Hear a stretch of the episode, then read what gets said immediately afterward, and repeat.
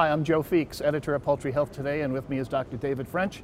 He is a veterinarian at Sanderson Farms. Great to see you, David. Thank you. Good to be here. At the 2018 American Association of Avian Pathologists meeting, they started with a half day symposium on enteric disease. Uh, you know, it seems like coccidiosis and necrotic enteritis get all the headlines, so I, I want to come back to those, but let's fast forward to reovirus. You talked about that as well. Sure. Is, this uh, a disease that we need to pay more attention to? So, really, all three of those that you mentioned have been a problem for us since I've been in poultry production, which is many years now, since 1985. Uh, so, it's been there all along. Uh, we've uh, we haven't beat that one yet. The, the, the reovirus is a very unique virus in that it's looking for an excuse to change and adapt and mutate. It's always looking for an opportunity to, to change, and that's what makes controlling it so difficult. Uh, we have in our arsenal, you know, the way that we that we go about protecting against it is uh, largely by vaccination strategies. And in those vaccination strategies, we usually use live virus vaccines, uh, additionally commercial killed virus vaccines, and most people use an autogenous killed uh, vaccine that's specific to their operation. And uh, that's traditionally how we manage it. But we're always challenged because it's, it's, it's a virus that's looking for an opportunity to change and mutate. What could we be doing better? I mean, you mentioned the different types of vaccines.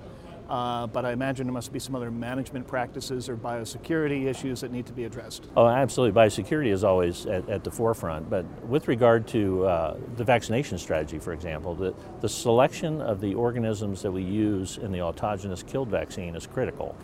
And, uh, you know, I've changed the way that I look at what's the right bug to select in terms of your vaccination based on a presentation made by a colleague of mine, Tyler Gamble, at, uh, at the uh, Emerald Coast Veterinary Conference just recently.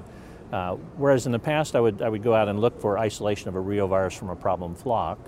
Uh, what I look at now is tracing that back to the breeder flock that was the source for those progeny, and then isolating the virus from seven day old broilers that come from that breeder flock because reovirus is everywhere. It's, it's a ubiquitous virus. It's, it's, it's everywhere. And, and, it's very possible that you could get the wrong virus if you just go out in that disease flock and try and identify the virus there. You might pick up a reovirus, but it might be the absolute wrong one that you're trying to get.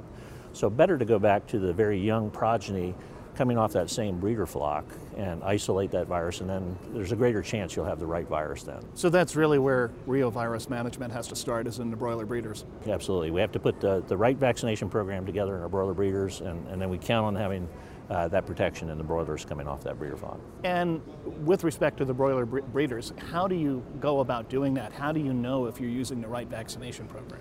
Well, because it's constantly changing, you can have the right vaccination program today, and then uh, next year it might be totally uh, wrong. So you have to constantly evaluate that. And what we do is we look for signs of the disease occurring in the broiler progeny coming off those breeder flocks. Probably the quickest way to, to identify it is you'll see it as, as a problem showing up in your broilers. Uh, again, then you can trace it back to the breeders, find the right virus, change your vaccination program, and try to take care of that.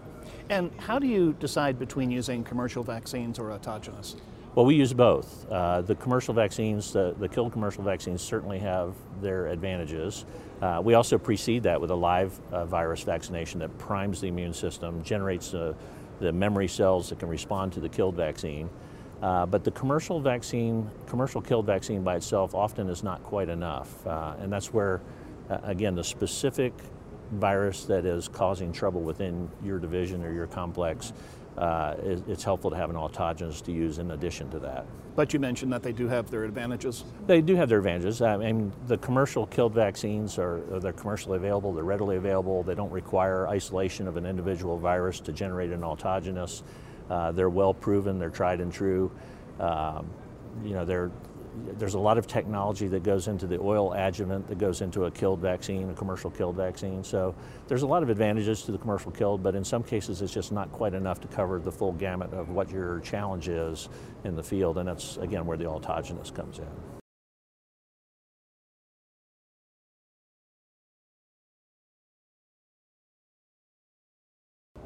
Let's uh, shift gears and talk about coccidiosis and enteritis. Um, at Sanderson Farms, you have the advantage in that you don't have any birds involved with no antibiotics ever, production schemes, at least none to my knowledge. Uh, so I, I, guess that gives you a bit of an advantage in managing these two. Yeah, well, I tell my colleagues I have the advantage of, of having a full toolbox. Uh, you know, anything that is approved, safe and efficacious by Food and Drug Administration is available for us to use. Uh, and with regard to coccidiosis, uh, you know, depending on whether you're no antibiotics ever or no shared class antibiotics, uh, that sort of thing, it can it can dictate what type of anticoccidial program or coccidia control program that you have in place. Uh, for example, the ionophores would be considered a no shared class uh, program uh, because the ionophores have absolutely no use in human medicine. They never will. Uh, so it's a good example of a product that should be safe and efficacious and available for use. And yet, if someone wants to make the claim that they have no antibiotics ever, then they're not permitted to use ionophores, which is is a sad situation because here's a product that works very well at controlling these, these uh, protozoal organisms, and yet they're not allowed to use it because it's considered an antibiotic, even though there's absolutely no human use for it. So that, uh, that changes people's way of looking at how are we going to control coccidiosis and not run into other problems from uh, necrotic enteritis and other things that might follow a, a coccidia outbreak. And, and one of the things that I picked up from the, from the other speakers on the program, the, the Enteric Disease Symposium, was that the microbiota of the chicken, or the, the organisms that are in the gut of the bird, is, is a very uh, a complex, diverse population of organisms that are in the gut. And any little thing that we do to control one disease, like coccidiosis, has an impact on other diseases, like necrotic enteritis. Anything that shifts the balance of the population dynamics in the gut of the bird may leave that bird more sensitive, more susceptible to, to other diseases and other problems that could follow. So it's a very complex thing to go to no antibiotic ever or no shared class antibiotics.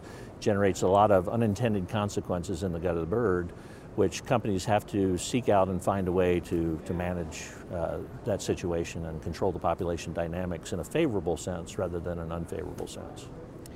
Now, it seems like this whole antibiotic issue has become very black and white in poultry. It's either no antibiotics ever or more conventional production.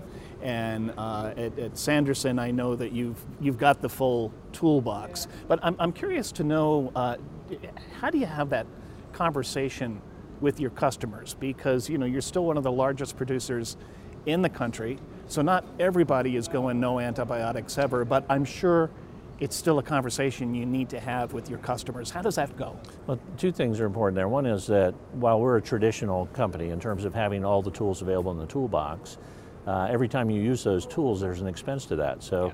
our desire is not to use antibiotics if we can if we can avoid it. So I think as we look at companies that are going to no antibiotics ever, there are some management strategies that are beneficial to us that we are implementing that, that reduce the amount of antibiotics that we have to use by keeping the birds healthier and not requiring treatment. So while we have antibiotics available to us, our desire is still not to use any more than we absolutely have to. Uh, secondly, I think it becomes, it, it, really becomes for me an animal welfare issue.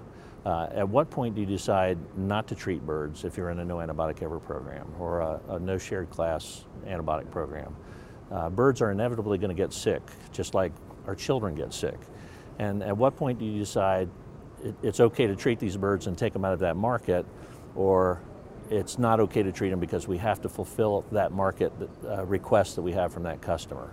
So for me, uh, as I talk to our customers and as I talk to our, our, our people within our company, I try to have everybody consider the animal welfare aspect of a no antibiotic ever program, and I, I think that's critical. Uh, as much as veterinarians are given permission to treat birds when they get sick, if the market is demanding that they be no antibiotic ever, there's a tremendous pressure on the veterinarian not to treat when he when he actually should, and it becomes a very difficult. It's a difficult ethical question for veterinarians that are in broiler production. Can I do this and still be faithful to my veterinary oath, or, or is this going to cause me to sacrifice my beliefs in terms of what I swore I would do when I graduated from vet school?